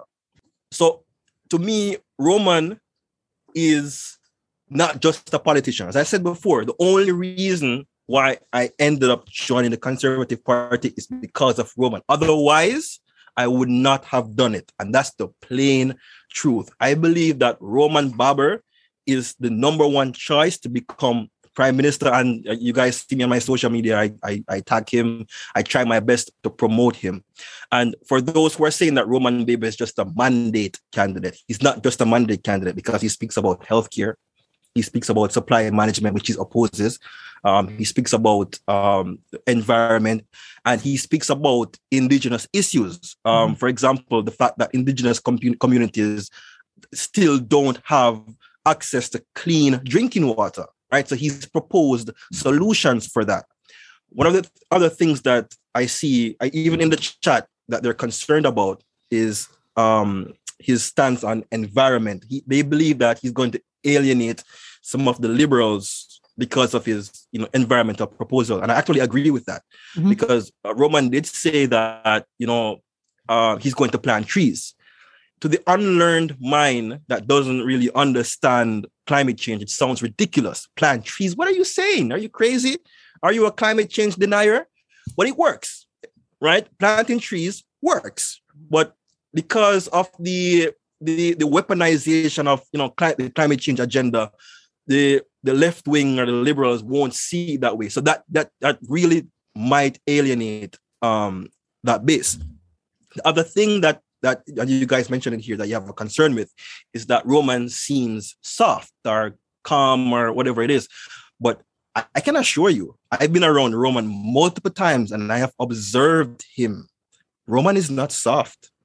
No, he's not. He's very direct. He's even caught me off guard a couple of times interviewing him. Yeah, he's not because if you've watched some of his interviews, especially with the media, he shut them down because I, I recall a particular interview. My favorite was with Rosie guy- Barton. Yeah, he he said to the guy, "I don't appreciate the fact that you're trying to misrepresent what I'm saying. That's not what I'm saying." Right? So so Roman does have his strength. He's not as flamboyant and you know uh, and you know he flashes his hair on TV like like Pierre, right? But I'm I'm telling you, Roman is a very strong candidate. He's not soft. He knows how to talk and he knows how to defend himself. When you're in his presence, you don't feel that softness. You can feel his energy, Mhm. right? And I and and um, sorry for going. Yeah, sorry for going on a very long rant. It's because um my time is running out and I have to go play football with some, some of my neighbors. No, I think I think that was Yeah. really great because uh, you hit on a lot of the comments that I had on on uh, my notes here from what I was seeing in the chat. Uh, so thank you for voicing all of that, and, and you had a lot of really clarifying points too.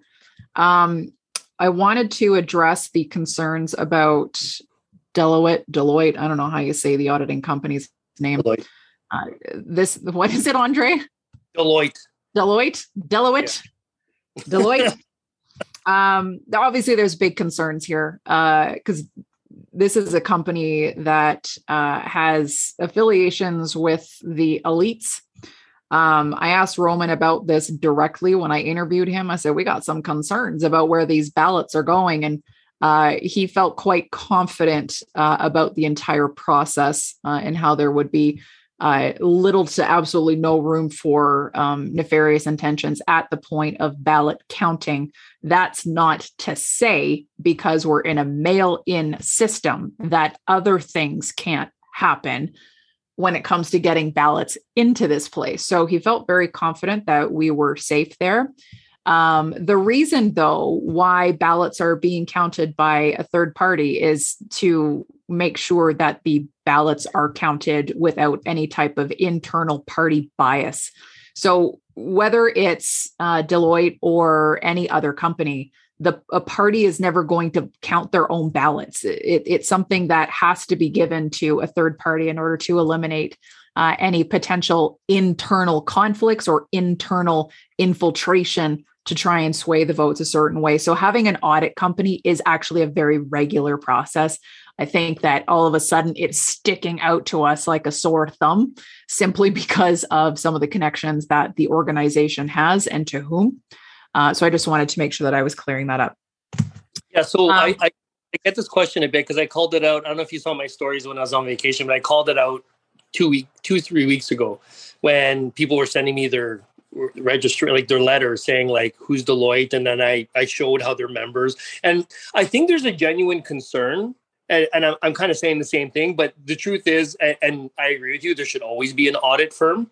There are millions of audit firms. If you want to look in Canada, there's probably thousands of audit firms The fact that the one audit firm that is associated with WEF is doing it is fucking making people's hair just fucking. I agree. I You agree. know? and it, they also did the UCP too here in Alberta for the provincial election. It was it was Deloitte in Edmonton as well. like to me, the Conservative Party should have said, you know, out of tact and PR, maybe that's not the one that we should have. This is a really good point, Andre, because that alone illustrates the disconnect that the CPC has from the issues that are without a doubt penetrating our our country. Um, so that shows that they are like the party as a whole is nowhere near where we need the party to be in order to actually effectively shut this down from continuing to infiltrate into Canada the way that it is. Like your point, you just nailed it. Like, why didn't they pick another flippant organization? And why didn't they take a stand and say, uh uh Why did they have Tom Clark do the damn debate? Like, what are they thinking? So, back to Sunit's point uh, about, about what Roman uh, had mentioned on one of my lives is sending a very clear message. Uh, if this is, if these are the things that are radically important to you, um, how you rank that ballot is what's going to send a clear message. Um, I know we've been going way freaking overtime here, so I guess we can we can work towards wrapping up. Uh, kid, since this is your house that we're in, um, do, do you want to wrap up? Do you want to add any final words? Are you even more confused about who you're going to put first or how you feeling? No, I've, I've just been loving listening and, and not being the smartest person in the room. It's my favorite person to be. Um, no, I, will just say that, I mean, you guys have, um, I, I, do wish that there had been a couple more people who were hardcore here in the chat. I think, um, like Kaylor was it was going to put uh, Kaylor would have added a really good angle to this. I was hoping yeah there would be more people sort of on the other side, but this was a really well balanced conversation in my opinion. And I mean, I'm convinced um, to put Roman number one now in my in my ballot. So if if that's awesome. if uh, that means anything, um, so I'm going to go Roman number one, number two Pierre, and then Leslyn number three. I think that's where I'm at right now after this conversation. Cool. Um, I'm just grateful for. I'll let you wrap it up because you're our political BFF, and oh boy, and I just this was great. I love this. This was a fire conversation, guys. So like everyone, this is we should probably just do this for fun for absolutely no reason other than to rant about things on a weekly basis or something. Oh wait, Sadi and I are going to do that anyway. Um, yeah, this is awesome, and and for everyone watching, I guess the the thing that we can end off with here is like vote based on you. Like even though you've heard a lot of different opinions here in this group, um, all for different reasons, all bringing up very different points. Sit with what we have said, but don't allow us to influence you in how you're voting. I think that this is the freaking problem with our country right now is like, who are you voting for? And then you're like, oh, okay, I'll vote for this person too. I think it's really like really sit with things. If if things that we've brought up really landed and and have made you feel more confident in going one direction or another, then great. But this is all about individual Canadians being empowered within our democracy. It starts with the individual being empowered and feeling confident in what they want to see uh, in our country and and in your in your community. So uh, vote wisely, but by wisely I mean based on you and what you believe uh, and and how you view things and uh, the change that you want to see and why, uh, and feel confident in how you are ranking the ballot too. Uh, don't feel like oh my god I put the wrong person in the first spot. If that's who you put, then that is who you put, and do so with confidence. Yeah, I was just going to add to that, Sarah. Um, the energy like from a spiritual kind of energy perspective the energy with which you do this is so important. If you put somebody first just because you think well i don't really want to put them first but i'm going to put them first because everybody else is putting first that's the wrong energy to come at this with. We all mm. need to like like i spoke about before our country is we're in crisis right now we need everyone to come to the table because this is the lead up to possibly a federal election happening maybe yep. in the fall. Yep.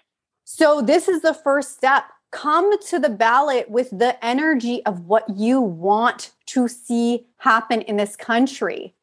I mm. think that's so powerful. I I don't know if you guys know about the experiment that was done in like New York like years ago with you know a whole bunch of people like thousands of people sitting down and meditating all at the same time and crime during that period of time went down because that is the power of our collective energy so yeah. come to the table with the energy of who do I think can bring the healing that we need in this country? Who can bring the change that we need? And if you think that's Roman, great. And guess what? Whatever is meant to mm. happen will happen. If Roman doesn't win, we still send a strong message. And if you think that's Pierre, then great, do mm. Pierre. Like I, I don't, you know, like I don't think there's anything wrong with putting Pierre first if you truly think he genuinely is the best person for this. I always tell people do what's best for you. We provided this conversation so that people can kind of have some things to think about. But at the end of the day, that energetic alignment is so important guys just in everything we do in life and and this as well.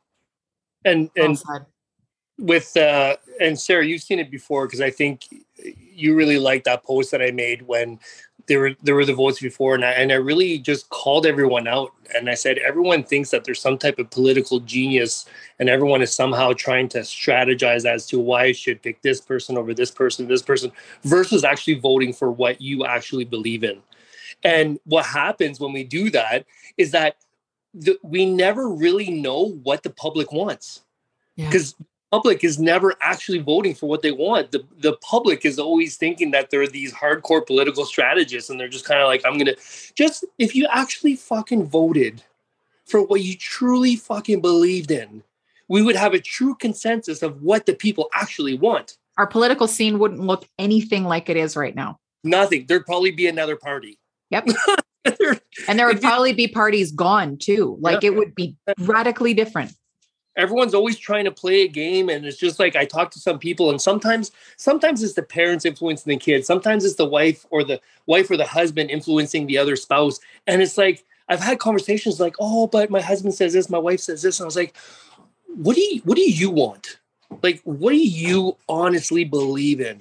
Because you cannot complain if you voted for another person hoping that this other person was somehow going to get just fucking if I want A, I pick A. I don't pick C and hoping that B is going to beat out A. It just fucking doesn't make any fucking sense. You know what I mean? And I understand it's going to take time, but I wish people would. The whole voting system is who do you want in these positions and pick who you want, Yeah. right? You don't have to agree with us.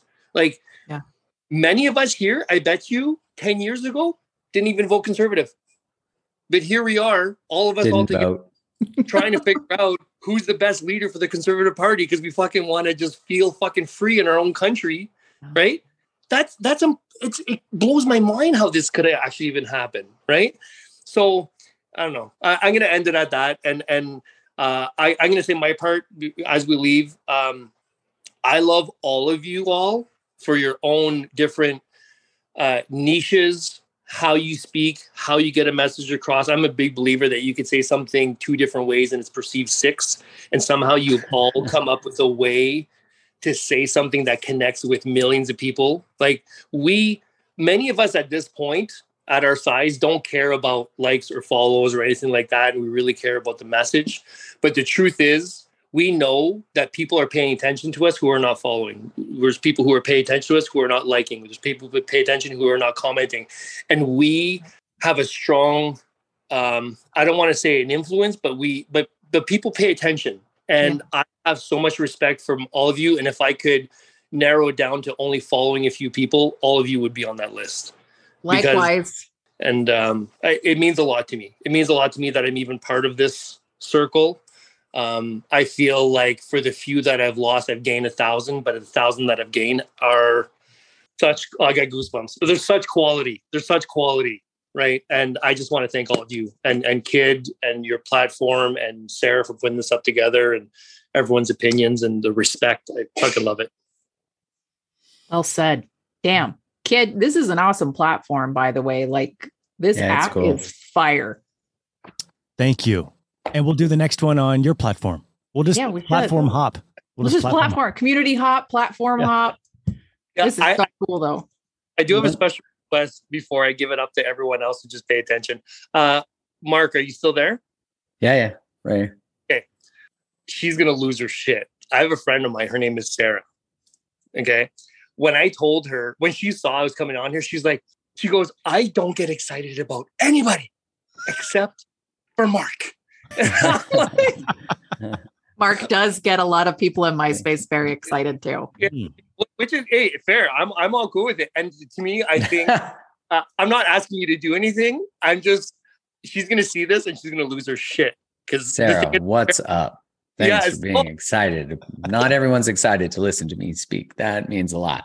Someone go resuscitate Sarah. I actually feel like I feel like Mark is like lives in our house because his voice is constantly or his podcast is on The all the time. And Mark is just talking constantly in my in our washroom, in our kitchen. You kitchen. should hear my fiance. Yeah, she says the same thing. but it, it's funny because she told me she goes, Andre, she goes, one time I was watching one of his lives and I made a comment and he actually acknowledged me. She's like, he actually acknowledged. That's Am so I- sweet. Are you fucking kidding me right now? It, It, honestly, it was the cutest thing in the world. So the fact that you actually said, Sarah, what's going on? Yeah, send her my love. I no, yeah. just go easy on her. This is she's she's not going to be well after this. Mark. I think of like in junior high, I had this report card that said, uh, or grade six actually, it was like Mark feels the need to give his unsolicited opinion in class. Teachers in junior high won't fuck off, right? Like all that. And then it was like Mark has lowered the amount of unsolicited. And then the last one is like Mark has increased. And I always laugh that often the thing we sort of get in trouble for can become the thing that we sort of like it becomes a superpower and experience or we get celebrated for as adults, which is really interesting. Um, I was going to say one thing that I think is important is that my experience of the the media is that they're not going to be speaking much about conservatives, at least not in a positive light. And no. so I think it's really important that we all amplify, like everybody watching, all your, you know, like it's important that this is in a way a grassroots movement in that we're not going to get the benefit of the doubt or much liberal or much media coverage, I would imagine, unless it's rebel media, but that immediately gets called far right wing and dismissed by liberal or maybe more NDP um, positioned people. And so I think if it starts to come through people that we saw as liberal before and just starts to be a grassroots movement, I mean, we can obviously look at Joe Rogan. Guy became more powerful than all of the major networks put together. So, you know, regardless of what you think about him, it just shows you how much that can shift. And he was just willing to talk about the truth. That's it. That and have controversial people on which is important. Isn't that what we need? Like we need to disagree. That's why he is as big as he is, because that's right. that's actually what people are clearly wanting. Yeah. But you, you that's a solid point, Mark, though. Like the media is never they never have uh favored conservatives uh when they're in power, when they're out of power. Um, so the responsibility that lies on us as the average Canadian to make sure that the things that need to be spoken and acknowledged and shared actually get spoken about and actually get some sort of broadcasting, even if it's not through uh, traditional means. We use our platforms to be able to counter um, right. what may be coming out of that narrative. I think it's critical. I don't, I, I don't think we have a choice. And this is why I'm sure you guys too probably get asked, like, how do you, how do you just keep talking about this or how do you handle the hate or how do you handle, it's like, this is not a choice for me. Like this is, it's it's like this is what optional, has no. to be right. done like and it's well, so it's so much more important than what somebody else thinks of me it's like not even a, a, thought a thought anymore. So I, I just hope that more people, and we see it all the time. It's awesome. More people are using their voices, uh, and well, it's never too late. The freedom movement, I think, is probably the biggest gift to yes. the conservative because we're all so freaking outspoken. You know what I mean? We're so looking for the truth. We're so looking to expose the truth. We're so looking to call out bullshit. Like for them, they didn't have to pay for shit and they're just like, "Oh my god, we have a whole group of people." We should be getting a cut of their memberships. yeah, they're not even for us, and they're like, "Okay, this is gonna happen." All right, kid. Guys, this has been great. Thank you so much. I'm just so grateful we could do this, and love all you Thank guys. You. And I'll, I'll put this out as a podcast, and I can also forward you guys the file so you can release it as a podcast if you want, or take clips oh, from it or whatever perfect. you want. Let you guys get on with your lives. Thank you so much. Love you guys. Happy Friday, everyone. Thanks, Love everybody. You, Friday. Have a beautiful day. Bye, everyone.